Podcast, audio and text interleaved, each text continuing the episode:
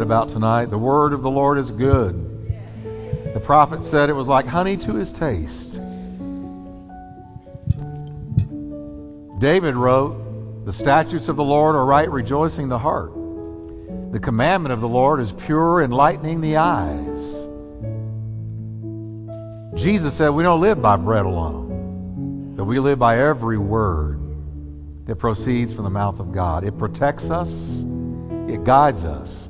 It's a lamp to our feet, and it's a light to our path. It's a powerful word. Father, we ask you tonight to speak to us. Lord, open our hearts that we might understand what you put in the heart of the Apostle Paul and he penned inerrantly. We thank you, Lord, for speaking to us and guiding us and encouraging us and strengthening us through your word. Now, will you breathe a prayer and say, Lord, tonight renew my mind, change me in Jesus' mighty name. Amen. We'll turn to somebody and tell them it's going to be good tonight. Going to help you. Amen.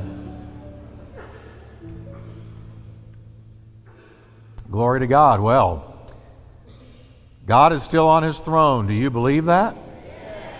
Last time we saw that because of their rejection of Jesus Christ, God will send them, and I'm quoting here from the verse, quote, God will send them, that is, the rejectors, strong delusion. So, where does the strong delusion come from? It comes from God. That they should believe, and we pointed out last time, the lie. Not a lie, not any old lie, but the lie. And what is the lie?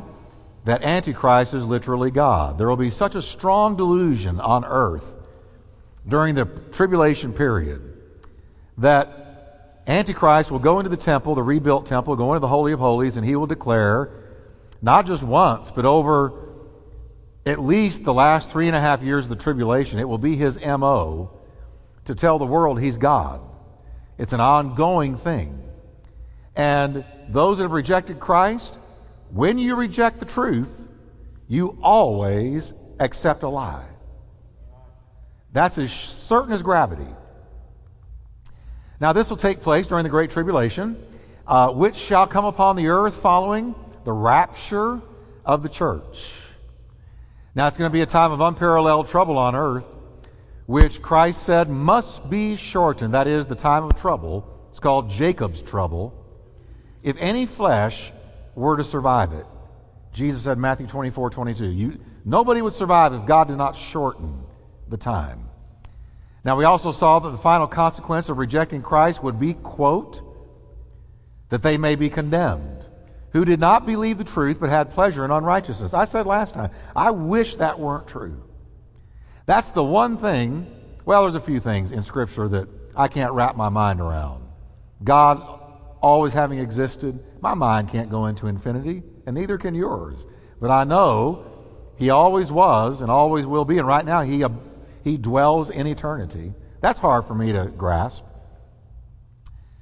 But living condemned unendingly is hard for me to grasp. I wish it weren't true, but we have no right to change the Word of God. It's not up to us. It's up to us to teach what it says and to warn people about what it says. And that's what it says. That they all may be condemned who did not believe the truth, that being Jesus Christ, but they had pleasure in unrighteousness. As Jesus himself said, they love the darkness more than the light. There's, I mean, we see that everywhere today. Now, this time, we're going to see that in spite of all the terrible events soon to unfold on the earth, Read this with me. God is still on his throne. Do you believe that? Let's say it again. God is still on his throne. He's sovereign over all of it. He's the Lord, he's the sovereign, and his purposes are all yea and amen in Jesus Christ. So God's got it all under control. Though it doesn't look like it, he does. We can almost hear a sigh of relief now as Paul turns his attention from the vile Antichrist to the dear converts that he led to Christ in Thessalonica. them in the great tribulation? Paul says, no. Thank God there was something to be thankful about.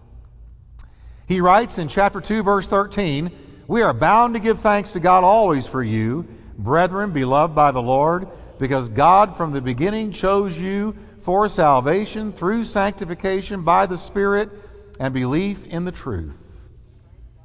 That's a mouthful, isn't it? Let me do that again. I love the word. I just love to read it. We are bound to give thanks to God always for you, brethren, beloved by the Lord. And then look what he says about them. Because God from the beginning chose, look at your neighbor and say, that, that means you. Chose you for salvation through sanctification by the Spirit and belief in the truth. They would never believe the lie because they had believed the truth. The salvation spoken of here is almost certainly referring to deliverance from the Antichrist and the coming delusion. He said, Since you've embraced the truth, you will not be subject to that lie. And that's the salvation he's talking about. Thank God it's a deliverance. Now, God's electing, and I'm going to talk to you about that big word, election, electing, and chosen as we go along now. But God's electing process takes place in eternity. And here's another thing I can't wrap my mind around. From the beginning, you ready? God knew you. From the beginning, God knew you. When you were born, God did not say, Well, there's a new one. No, no. He knew you from the beginning. God Himself has chosen for His people that we should escape this coming storm. Our sanctification by the Holy Spirit ensures it. Our belief in Him, who is the truth, guarantees our escape from Him who is the lie. Now, we should be clear here that Paul is not teaching that some are chosen. And this is what I want to really bring over to you tonight because some believe this. Let's look at it. Paul is not teaching that some are chosen by God to be saved while others are chosen by God to be lost. That's what we would call hardcore Calvinism. Five point Calvinism. But God did not do that. Now, let me tell you why I cannot embrace that doctrine. I can't embrace it. I can't embrace that teaching or that belief system because I can't reconcile it with a God of love. If that were true, God would have to be a monster. That he would say to some that are born, Well, I don't think you're going to make it to heaven. I damn you to hell. You will never be able to find me. And then to another, Well, I choose you for heaven. You will inevitably, inexorably find me. I can't reconcile that with John's statement that God is love. I'm sorry. There's no way a God of love could damn somebody to an eternity in hell, and they have no choice in the matter. No way, as we say in Texas, Jose. God gave to each of us, say it with me, a will. And God has set up certain rules by and within which our will can operate. He has to respect man's will. Otherwise, in the case of the human race, he would not have created people but puppets. And I am convinced that what God was after in human beings was a creature, if you will, who chooses to worship him. That's what he was after. Because I've racked my brain over this. Why, why did God create man with a will knowing he would blow it so bad? He had to have been after something. What was he after? He was after a creature, a being who had the capacity to love him and chose to worship him and love him. What joy is he going to get out of puppets on a string. Well, it's time for you to worship me. Here you go. I'm the puppet master and you're the puppet. What is that? No. He gave us a will so that when we worship Him in spirit and in truth, it means something. I mean, that's the way love is. Nobody wants somebody to love them because they made them love them. They want to know that they found something in you, in me, to love. And they're doing it of their own free will. So, he would not have created people but puppets. God did not do that. C.S. Lewis wrote, quote, God cannot give a creature a will of its own and at the same time withhold free will from that creature.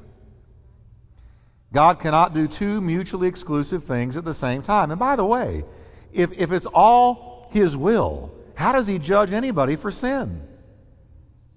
That is, if He damns you to hell and you can't help that, then why in the world would He judge you for being sinful if you're under His inexorable will and you can't help it? No, we have a will. If there's no will, there's no sin. Because sin is a bad choice of a will. Are you with me?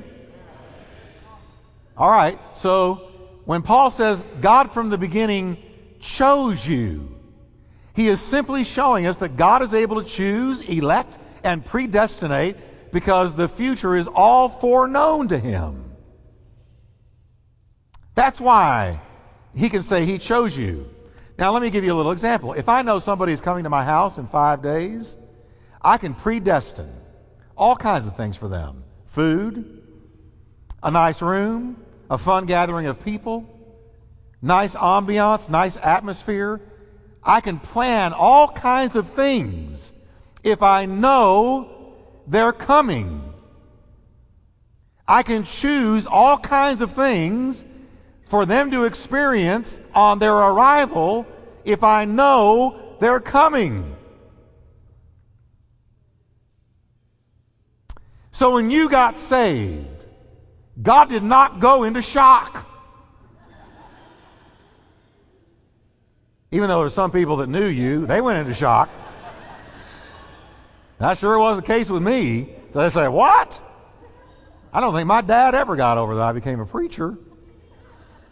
And they say, What? It, you? You? There's going to be some people in heaven you're not going to believe. And some people are going to be shocked that you're there. Now, watch this. No, God did not go into shock. God said, I knew you were coming all the time. I knew your name, your face, your DNA makeup, your genetics, everything before time began.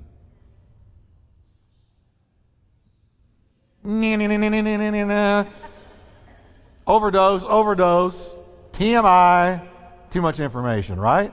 You can't wrap your mind around that. How could that be true? If you're dealing with a genuine G O D, capital G, God, that's the only way that can be true.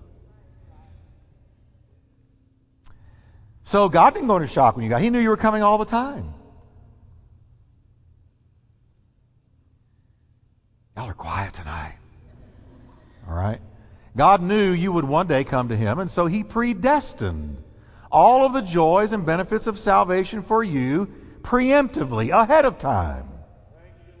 That's what He did. So that's what it means, chose. He chose, it's not that He inexorably chose you, it's what He chose for you, knowing you were coming. Now, chapter 2, verse 14 it says, To which he called you by our gospel. Oh, I love the gospel of Jesus Christ. For it's the power of God to salvation for all who believe. Now, he says, To which he called you by our gospel for the obtaining of the glory of our Lord Jesus Christ. To which he called you. How did you come into what he had for you? You came into what he had for you via the gospel. The gospel.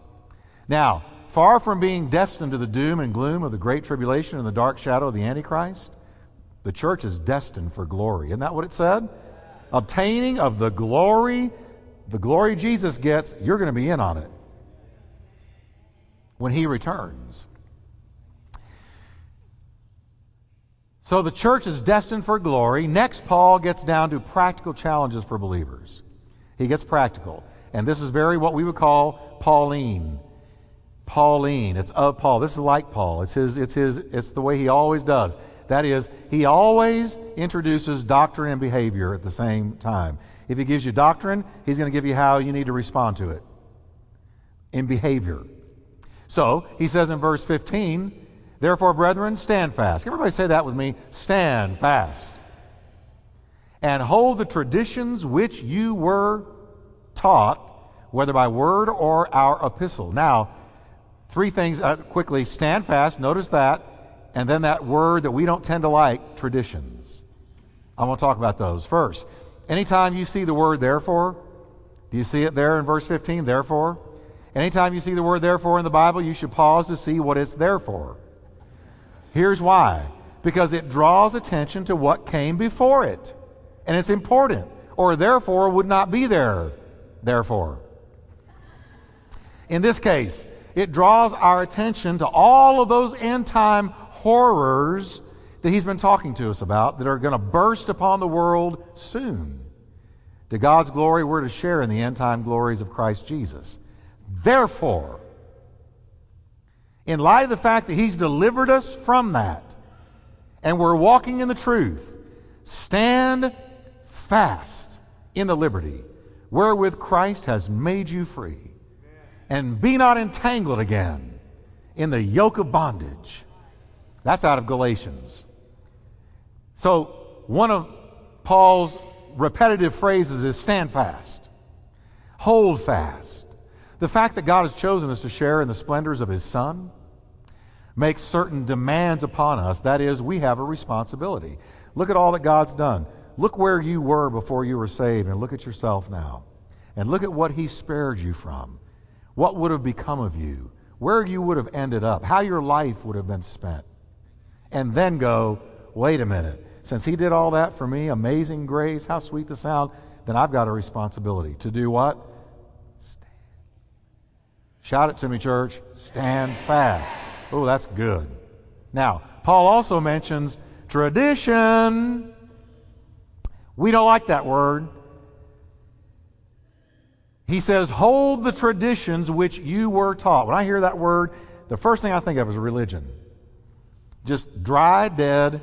Um, that word, when I came to Christ and was walking with the Lord all through the 70s and 80s um, in the Jesus movement and whatnot, we would always talk about tradition and how it was not of God. It was religious, rules, regulations, and this and that and the other.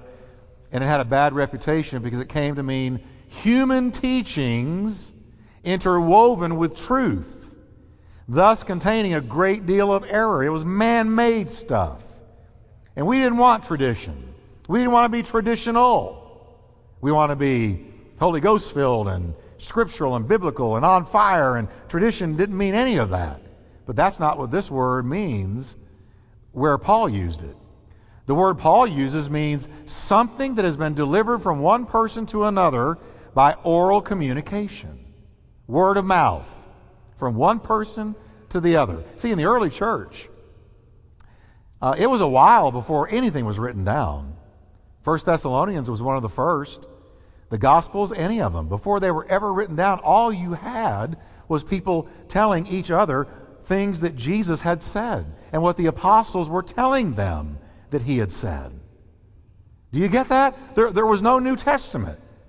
All they had was tradition, things being translated by word of mouth. Oh, let me tell you what Jesus said, Peter would say to somebody. He said, Forgive others as he forgave you. And if you don't forgive others, he's not going to forgive you.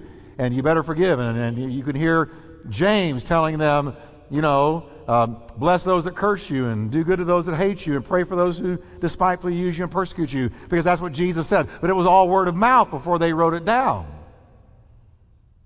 Now, when dealing with Scripture, we've got to understand. You say, well, then, Pastor, how do we know that it's right what we have? Because we know, don't we, that I can tell her something without you hearing me? And then let her tell her and him and him and her and let it go down a few aisles. And by the time it gets over here, it's not going to be at all what I first said. We know that. So we go, how in the world do we know then that it was given to us accurately? Because I know how talk goes. That's how rumors start. I'm going to show you how. The word Paul uses means something that has been delivered from one person to another. And when dealing with Scripture, we've got to understand that the Holy Spirit kept the teachings of the early church pure, even though they were initially passed on from person to person orally. And let me show you how you can know that the Holy Spirit did that. Jesus foretold the entire process of how we would get the New Testament. Are you ready? Jesus said, quote, But the Comforter, which is the Holy Ghost, whom the Father will send in my name. Read it with me. He will teach you all things. Now, here comes the important part. He's talking to the apostles here. And bring to your memory whatever I have said to you. There, that covers the Gospels. Because you see what Jesus promised? We are not relying on the memories or faithfulness of word of mouth transmission of teaching.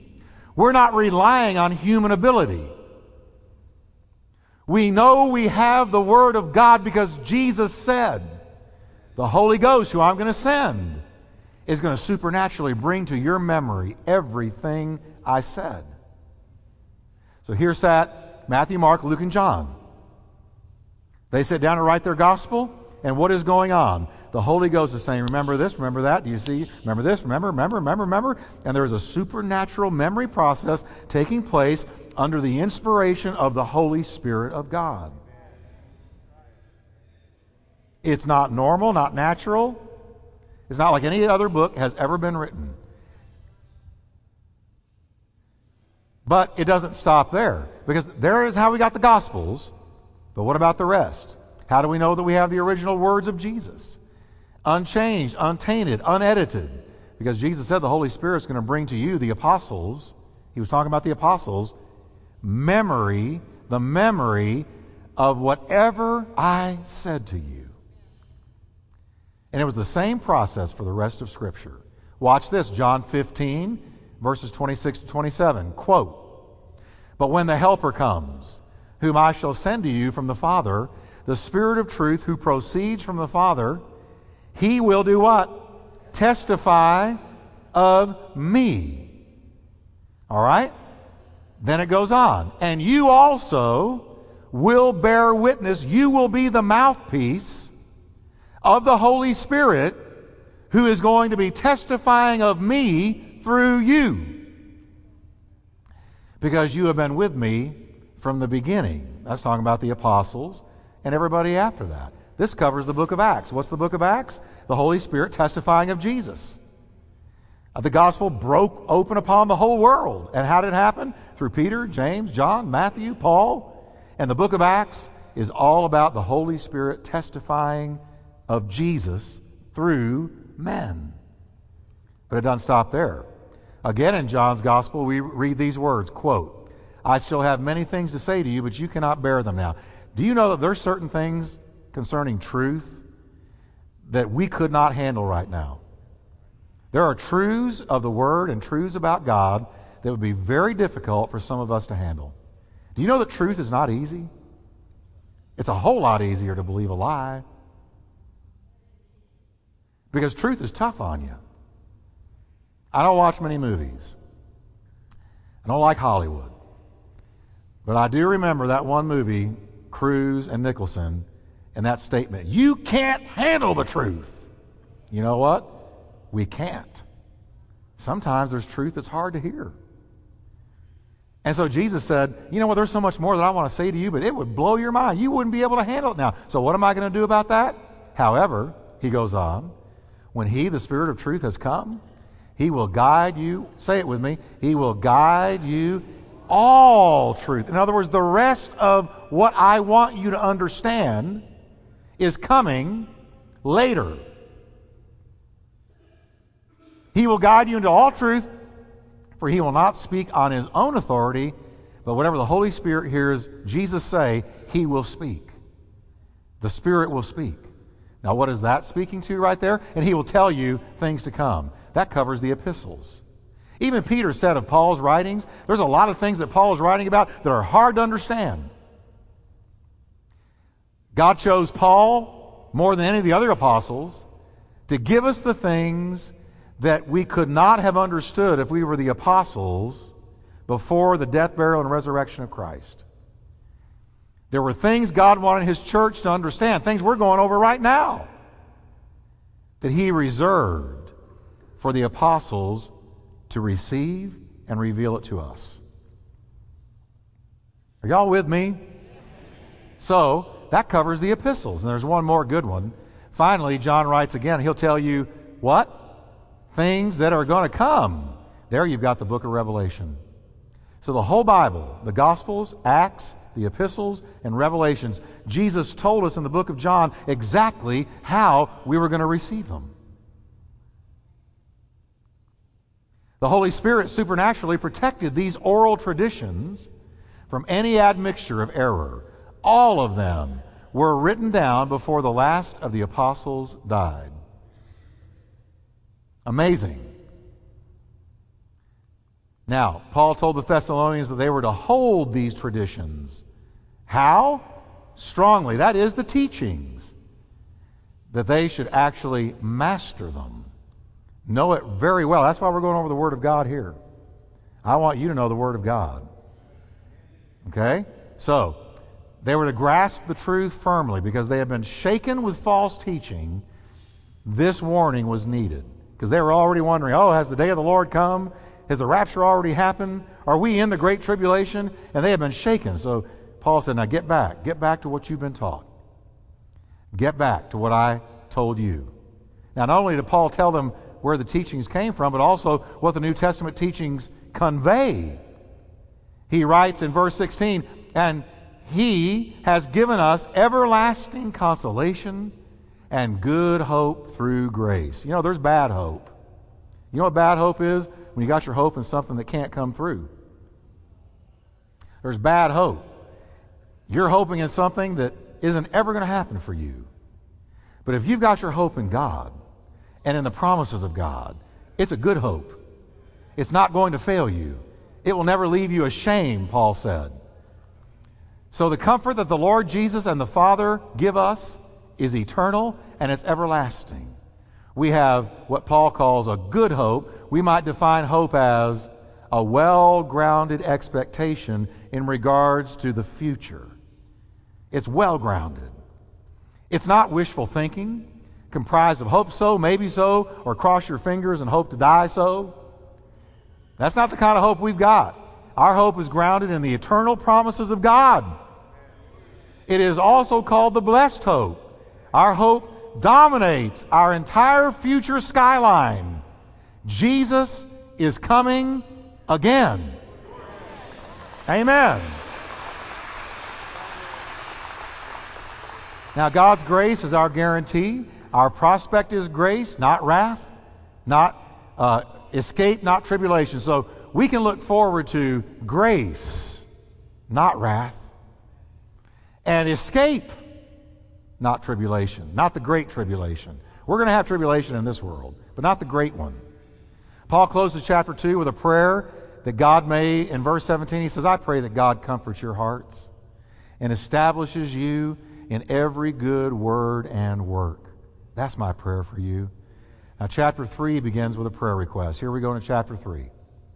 He says, Finally, brethren, pray for us that the word of the Lord may run swiftly. I love that. And be glorified, just as it is with you. That the word of the Lord may run swiftly and be glorified. Now, I want you to notice Paul He's, he's writing to his own converts and he's saying, Please pray for us. Pray for us. You know, we never reach a place in our Christian life where we no longer need the prayers of others. I heard of a preacher who was approached by one of his people. I heard this either on television or radio just a while back. This, this a person in his congregation said, said, Pastor, I'm praying for you. He said, I don't need your prayers. Pray for yourself. He's doomed.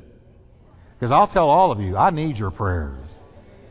Any day, 24 7, I need your prayers. I pray for you. You pray for me. This mightiest apostle of all said, Thessalonian church, please pray for me. I need your prayers. The greatest of all the apostles needed prayer. Prayer is the most powerful force on earth. That's why we're fasting and praying right now. Because there is no power greater than prayer. Commentator John Phillips, my favorite commentator, writes these words, quote, "Prayer can place us in a village in Africa or in a hut on the Amazon. It can put us in a peasant's cottage or in a royal palace. It can sit us alongside a suffering saint or raise a roadblock in the path of a scoundrel. And boy, have I used that one a few times. You don't know how often I pray, God block them, God distract them, God hinder them, the enemies of the cross. It can do its work in the heart of a seeker at the close of a service. Prayer can change the course of empires. It can put to rout spiritual forces of wickedness in high places. And it can bind evil spirits and set their captives free. Prayer. Prayer links us with the throne of the universe. It connects us with the mind, heart, and will of God. Prayer is one of the forces of the universe as real as gravity, electricity, and magnetism. Prayer.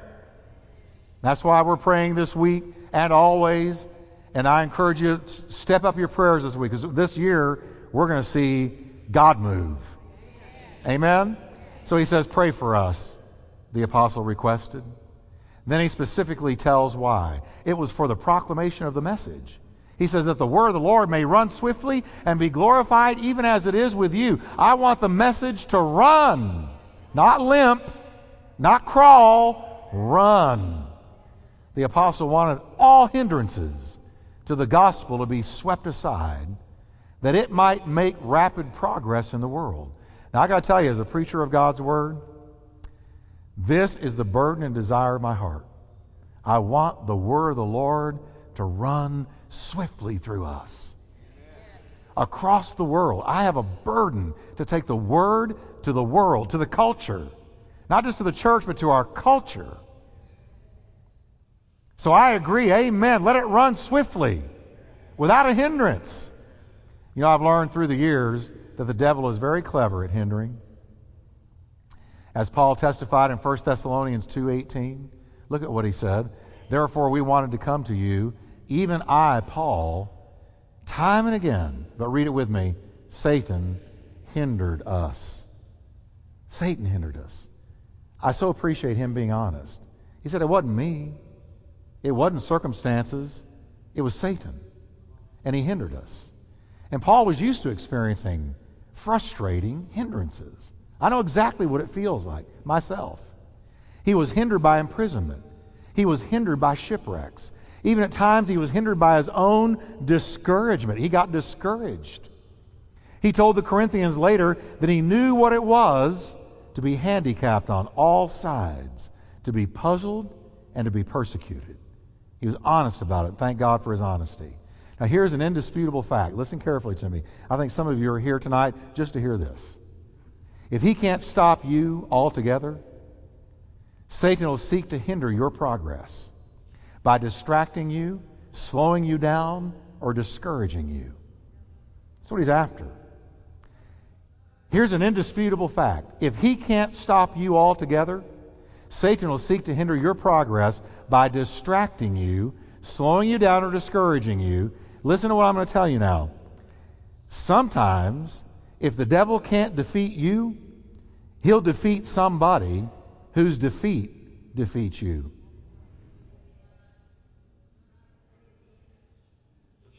Somebody you love. Somebody that's close to your heart. Somebody that can get to you like maybe no one else can. And you've got some emotion and some time invested in them. They're close to you. And if Satan can't defeat you, He'll try to defeat somebody whose defeat defeats you. And you can't even let that happen because Jesus didn't, because Judas got defeated. And his defeat did not defeat Jesus from going to the cross. Strong word there, but it's real. Let me tell you, Satan plays dirty. Dirty, dirty, dirty. He plays dirty. And he'll get at you any way he can. He'll lay rocks in your path, pitfalls on the road you travel. He'll attempt to detour you by creating side streets that lead off of the highway of righteousness. Let me give you some of the names of these streets. How about Sensual Fulfillment Boulevard? How about Get Rich Quick Street? These are distractions. He's the master distractor. How about it's all about you drive? Or how about path of least resistance lane? And don't forget the worldly pursuits cul-de-sac. You're chasing the world's pursuits, and all you do is go around in circles and you get nowhere. You're in a cul de sac. He'll do anything to get you off the road, distract you, take time off your life. Distractions, hindering dilemmas, temptations to other things are all a part of Satan's bag of tricks. And guess what? He keeps using them because they keep working. Paul said, Pray for us that the word of the Lord will run swiftly without hindrance. Now, Paul continues by requesting prayer for the protection of the messengers. And here's the last verse we're going to cover tonight. Look what he says in verse 2 that we may be delivered from unreasonable and wicked men. Have you ever needed to be delivered from unreasonable and wicked men? Have you? I have. I've had to be delivered from unreasonable and wicked men. People who oppress you, harass you, are backing you into a corner, who are the devil's adversaries, who have become his mouthpiece, who have become his mouthpiece for accusation, for coming against you, defining you down. Unreasonable and wicked men. They're not listening to the truth. They don't care about the truth. It used to be that preachers and missionaries were in danger in lands where Islam, Hinduism, and communism were dominant, but no more. Increasingly in the West, including America, forces hostile to the gospel of Jesus Christ are growing stronger as we speak. Listen, Satan's a skilled player on life's chessboard. He knows how to move his men to check the advance of the gospel. But praise God, he's no match for the Holy Spirit. Amen? Prayer can cancel his deadly assignments and throw open doors for the gospel no man could ever open on his own. And as Paul and the church prayed then, so must we pray now that the word of the Lord would run swiftly without interference, and that Satan's assignments would be bound, and that the Lord's people would be protected from unreasonable and wicked men. Amen. Can we stand together? Well, that's good stuff. And next week we're going to finish chapter 3. And who knows where we'll go after that, but I'll tell you where it'll be. It'll be teaching the scriptures. Because isn't this good? I mean, doesn't this bless you? Amen? Amen. You guys are going to get so smart in the Word of God. And that's good because the more you learn, the more the devil has a concern. Now, Lord, we just thank you right now for the good Word of God. And we do pray, Lord, that as we fast and pray this week, as we seek your will, as we draw near to you, as we boldly approach your throne of grace. That you, Lord, would open doors and you, Lord, would still the mouth of the enemy. And you, Lord, would let the Word of God, the gospel of Jesus, run swiftly without hindrance through this church. We pray for it. And we pray that Satan is going to lose his grip on people, that he's going to have to let go of the bound and that he's going to have to turn loose of the lost. And Lord, that we're going to experience a new grace and a new favor as we seek your wonderful face. In Jesus' mighty name. Can you just pray right now with me and say, Lord, this year,